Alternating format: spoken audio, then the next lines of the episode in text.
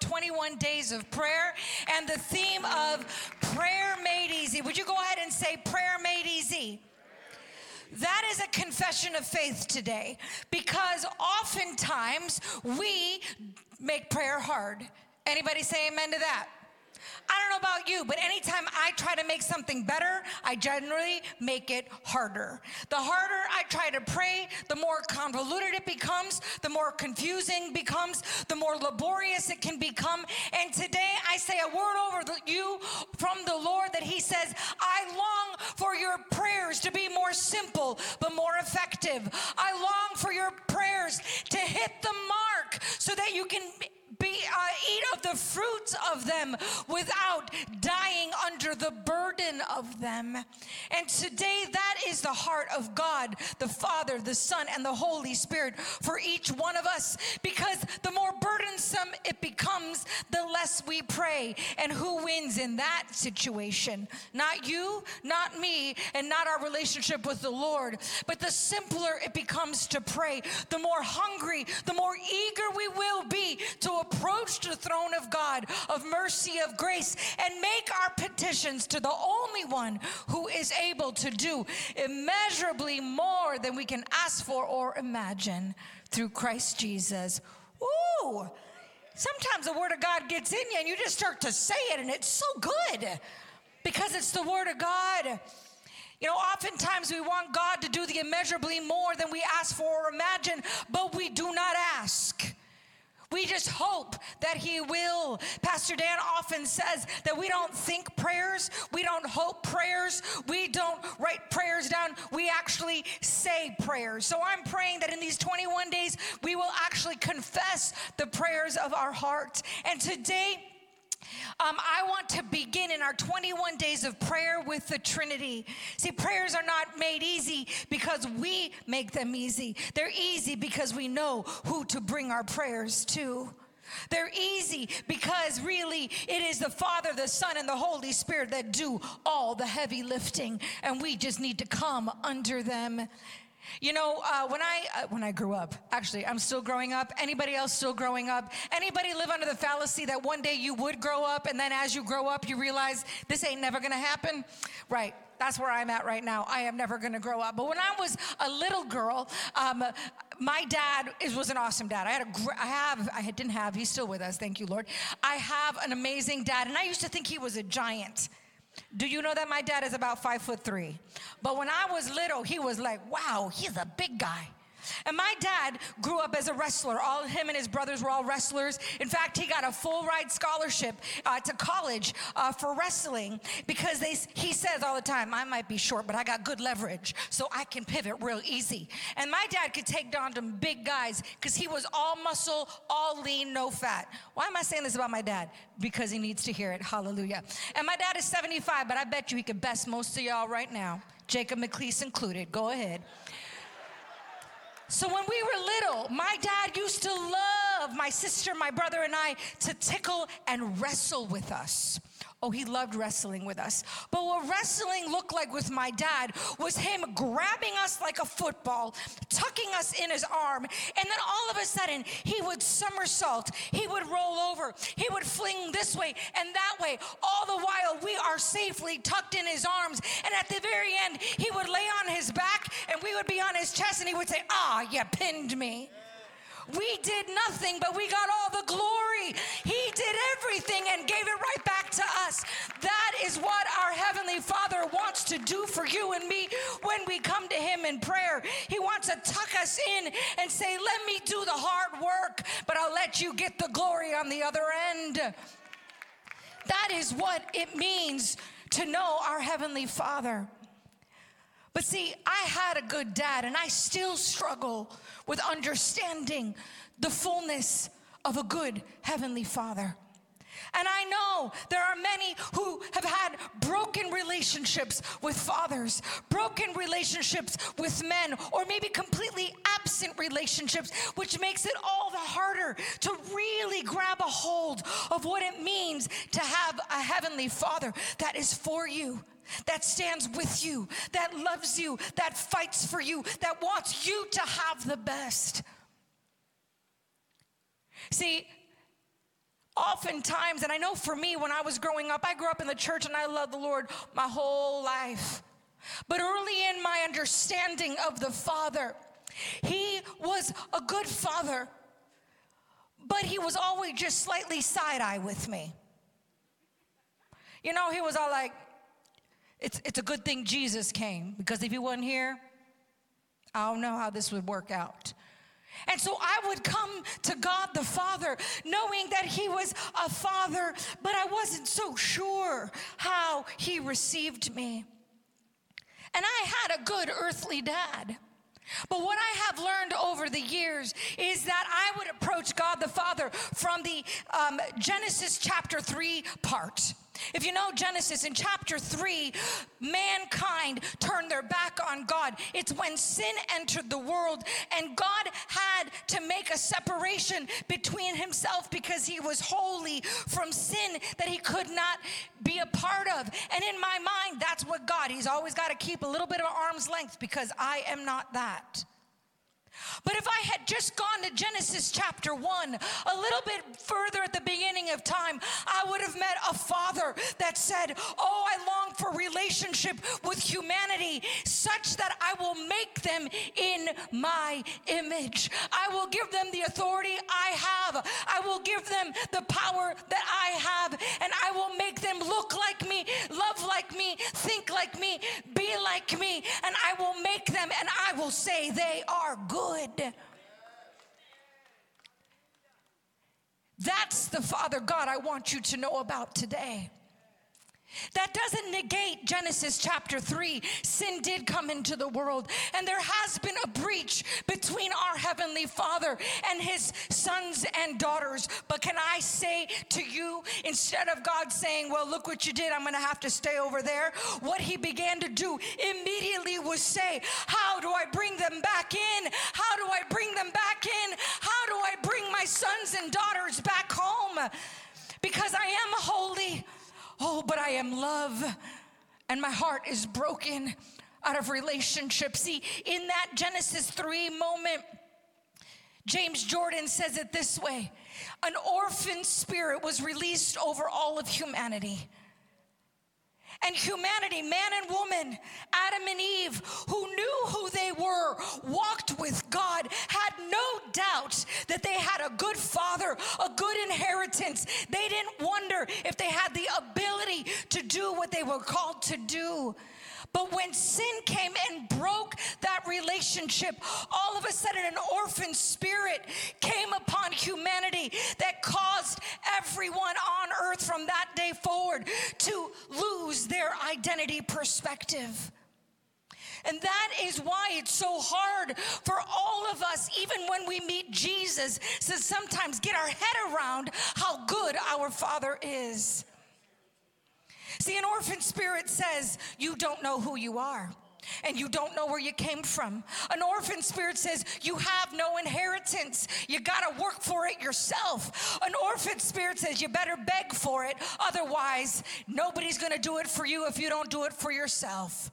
But a son and a daughter, a son and a daughter who knows a good father, comes knowing not only who they are, they know they have a good inheritance, and they know they can come again and again and again and again and again and to a mother and a father that will never say no.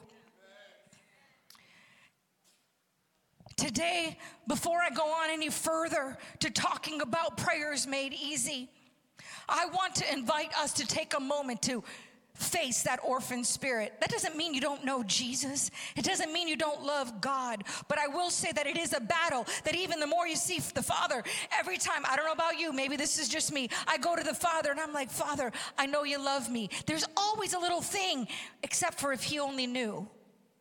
Father, I know that you would do anything for me except for, I- I'm going to take care of this. I've been loving the Lord for a lot of years, and I still wrestle with that thing. Why? Because it's in the soul of humanity. But Jesus came to redeem that soul and bring it back into full relationship with a loving Father today. If you in this room and online have wrestled at any point and even now, either with understanding the full love of God the Father or have come out of a broken relationship with your own father or something that has wounded that place in your heart, would you stand to your feet right now? I believe God wants to do business. Do not wait. Maybe you said, I've prayed this before. Do it again, because this is an act of revelation that keeps getting far. People are standing all over this place. I stand with you. I stand with you online. If you are watching, would you put your hand over your heart? In fact, everybody, if this is you, put your hand over your heart. Everyone in this room. Because I'm asking the Lord for greater revelation of the Father's love.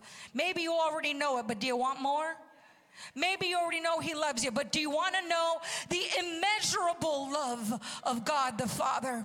Right now, we're just going to break off that orphan spirit in the name of Jesus, and we're going to make ourselves available to receive through revelation, not through my words, not through my brilliance, not through our minds, but through our spirits, the love of a Father. Lord, right now, in the name of Jesus, I thank you that you can do what I cannot do. You can come and meet every heart in person and online who is longing to know the love of a good, good Father. Lord, I thank you that you are good all the time. Father, you created us in your image, and we are the likeness of you, and it is your longing that we would be in full relationship with you. I ask that even in this moment, healing would come from broken places, disappointment, failures, oh God, um, from, from relationships with fathers, God, and a misunderstanding of our Heavenly Father. And we declare that this orphan spirit that rests on mankind would be lifted off your people in the name of Jesus. I pray the spirit of wisdom and revelation would come to know you more, and the eyes of our hearts would be open to receive your love in a new and powerful way. God, this is not something we can earn, achieve, run harder, take more classes of. It is simply a deposit you want to make. So we come open-hearted, not just open-handed, open-hearted to receive the love of a Father, that we can come boldly to you as sons and daughters, reinstated fully in our identity as yours. If you agree with this, would you say amen? Amen and amen. Go ahead and be seated. See, I believe before prayers can be pray easy, we need to invite him in to make them easy. Because we can learn, we can talk, we can read, but until we let him do his work, it only goes so far. And I believe that this is exactly what Jesus was doing when he met with his disciples after he just did the Beatitude on the Mount of, of, what mountain was he on, the Beatitudes? That one? Whatever. That one that my brain doesn't want to pick up right this second. And the disciples came around Jesus and they said, would you teach us how to pray? And that is where I want to kick off my message today, the next few points. I only have four short points that I hope will allow you to approach the Father so that your prayers would be made easy. And I want to kick off from Matthew chapter six, verse seven through nine. This is the beginning of the Lord's Prayer.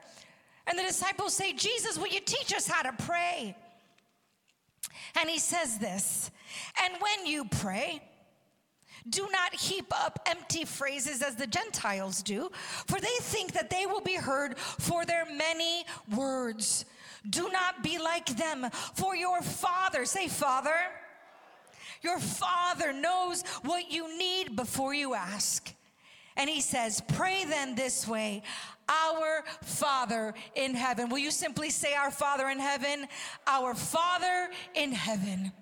Jesus, in that one moment, it's not like the people of Israel did not know that God was Father, but their perspective of him was God as Father, as an authority figure, as a creator. But Jesus said, I want to introduce to you all over again a Father that is up close and personal. He said, I want you to meet my Father who loves deeply, who wants to be in relationship. You can actually say his name. As you know, many times they couldn't say the name God for fear of punishment. But Jesus said, don't worry about that. I want you to call him Father. I want you to call him Abba. I want you to call him the one who knows me better than I know myself. And Jesus in that moment began to reinstate relationship with Father God to his children. See, I believe the very first thing that happens that makes prayer easy is that when we recognize that the Father knows us better than we know ourselves. Jesus says, don't use so many words like the heathens do. Look at your neighbor and say, stop being a heathen. See, the Gentiles, the heathens, the pagans, when they wanted Baal or other gods to listen to them, they would repeat, repeat, repeat, repeat, repeat, repeat, repeat, hoping, hoping, hoping that if they said it just enough times, maybe their God would do something. That same pagan belief bled into Judaism, and the Jews would had sayings that would say, the longer your prayer, the more likely you are to get heard. Jesus comes in and says, stop talking so much. Ever heard that before? He says, stop talking to so much. He already knows your hearts because he loves you from his heart. He says, just come, come not with all your words, but come with a heart that longs to know him because he already knows you and knows what you need. Then why do we pray? Because when we want to know ourselves better, we come to the one who knows us best. If I don't know myself, oftentimes they say, you know, as a counselor, when you're trying to get people to see themselves, you don't say, go look in the mirror, because y'all, we see some crazy things. I'm just going to say that. But you say, go talk to the people around you that really know you. Go talk to them. What do they see about you? What do you need to change? What is already good? What do you go to the people who know you and love you? Oh, beloved ones, your Father knows you best. He wants you to come to him in prayer so that you can see yourself rightly, not like an orphan, but like a son and a daughter. He wants you to know your identity is secure. You are deeply rooted and grounded in love, as it says in Ephesians chapter three, and he is the love that anchors you. Jesus says, start this way. Don't say so much. Just come to a Father who already knows you so that you can know yourself. David the psalmist, who was prophetic in his writing, said it in Psalm one thirty-nine. Oh Lord, you have searched me and you've known me. You know when I sit down and you know when I rise up. You discern my thoughts from afar. You search out my path and my lying down and my ways, all my, and you are acquainted with all of my ways. Even before a word is on my tongue, behold, O Lord, you know it all together. I used to be scared of that. Anybody ever get, oh Lord, he knows what? Every word that, oh, because there's a lot of words I don't say, but you better know I think them. With a smile on your face, you learn how to do that whole like shut your face up. But inside, you got all kinds of thoughts. And I'm like, oh, God knows those thoughts. Oh, Lord. Oh, Lord, don't be mad at me. But you know what? The more you love, love of the Father, the more you realize he knows those thoughts. And he looks at you and says, girl, I love you anyways. Come on, let's talk about those thoughts. Let's work that out. See, I used to think he would say, I know those thoughts. Go get it together and come back to me when you're done. But now he says, come here a little bit closer. Let's work out those thoughts together. He's not scared of your thoughts. He's not scared of your ways. He's not scared of your deeds. He doesn't say enough is enough. What he says is, I know you. Come, come, come, come to me so you can learn the best version of yourself this side of heaven. prayers are made easier when we go to a God who already knows us and loves us. Second way that prayers are made easy when we really know the Father is that the Father finds pleasure in hearing us pray. The Father finds pleasure in hearing us pray. Proverbs fifteen and eight says, the sacrifice of the wicked is an abomination to the Lord, but the prayer of the upright is his delight. It's his joy. It is his pleasure. It is his privilege. It makes him wake up in the morning, if he ever went to sleep, with joy in his heart to hear us pray. I just want to break off that lie that says I've already asked him. I don't want to ask again. I believe it is Jesus himself who says in Matthew chapter seven, ask and keep on asking, knock, keep on knocking, seek, keep on seeking, because the Father wants to meet you. Don't quit on him. He delights in your words. You know, my nephew, who's thirteen, is a talker. I got two of them. I got a quiet one and a talker, right? The curly hair is the quiet, the straight hair is the talker. You would think it'd be the other way around, but it's not. When the, the straight-haired Zachary was little and he learned that he had a gift of gab, it is a skill and you do learn it, that boy would never, everything that came out, his, out of his mind came out of his mouth, all of it. Mind, mouth, mind, mouth. And I remember my sister would sometimes look at him really sweet in his face and say, buddy, I love you, but we need to be quiet for a little while. Is it okay if we just have some quiet time? Because he just had to say all the words.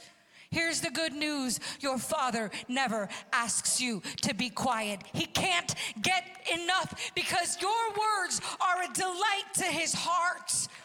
Do you know why? Because it means that you are engaging in relationship with him.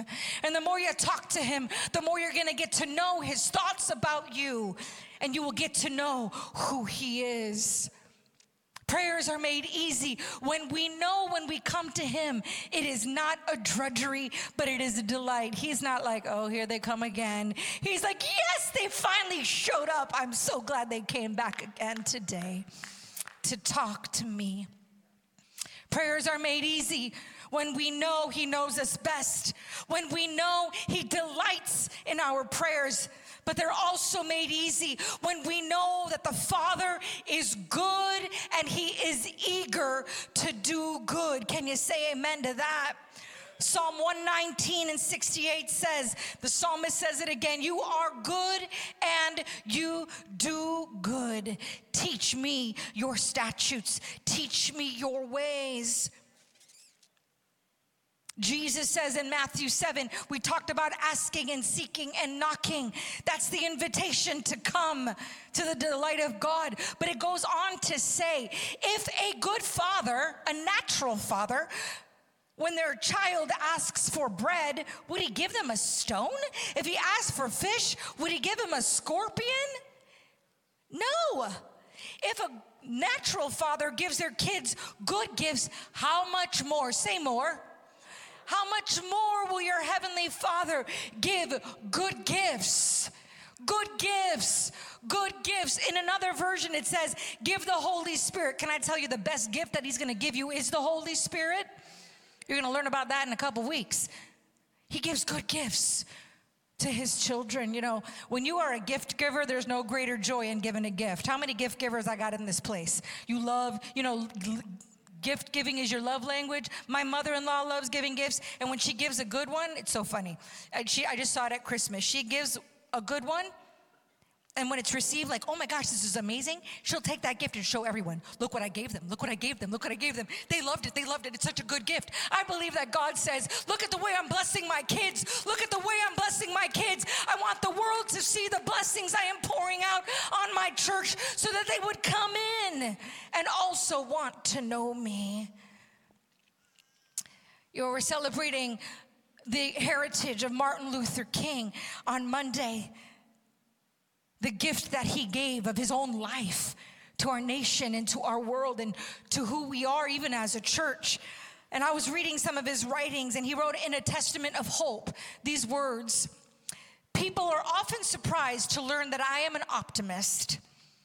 They know how often I have been jailed, how frequently the days and nights have been filled with frustration and sorrow, How bitter and dangerous are my adversaries. They expect the experiences to harden me into a grim and desperate man. And then he says, however, they have no comprehension of the strength that comes from faith in God and man. It is possible for me to falter, but I am profoundly secure in my knowledge that God loves us and he has not worked out a design for our failure. In essence, he says, I know that I serve and follow a good God, and though sometimes it may be hard, his plans for me, Jeremiah twenty-nine eleven, are for good, to prosper me, to give me a hope, and to give me a future in this generation and beyond. We serve a Father that is good, and he does good. And I come to my last point as our worship team makes their way forward. Not only is he good, he does good because he is motivated by his great love for you and for me. He is not motivated for popularity. He is not motivated so that you will give him glory. He is not motivated so that he can outdo something else. He is motivated simply by his love for you. Why? Because he is love and can do nothing else. Well, I don't know if I trust God because, you know, sometimes, but Jesus, Jesus is, I pray to Je- Jesus says, if you have seen me, you have seen my Father. If you like what you see in me, the Savior of the world, wait till you see my dad. If you think what I have done blows you away, you gotta know that the Father is in me and I am in my Father, and everything I have done was simply to display his deep love for you. We opened with First John chapter three as our scripture, and I want to read it again today. Will you do it with me? Only I want you to put your hand on your heart, and I want you to imagine that this is being spoken over you. And where you see the word us, I want you to say me or I. All right, you ready? See what great love the Father has lavished on me, that I should be called a child of God. God, and that is what I am. Let's do it again. See what great love the Father has lavished on me, that I should be called a child of God, and that is what I am. Oh, that is the truth of relationship with our Father God. He lavishes. There's no running out. It's like that chocolate fountain. No matter how many pieces of fruit you dip in the chocolate, there's more chocolate. Listen, that's a blessing of God, those chocolate fountains. That is just a tiny picture of the lavish love of God. I dip a finger in and there's more. And no matter how much of it I eat, there is more love, more love, more love, more love to be poured out to my life. When I was unlovable, he loved me. While I was yet a sinner, he sent his most precious gift, his son Jesus Christ.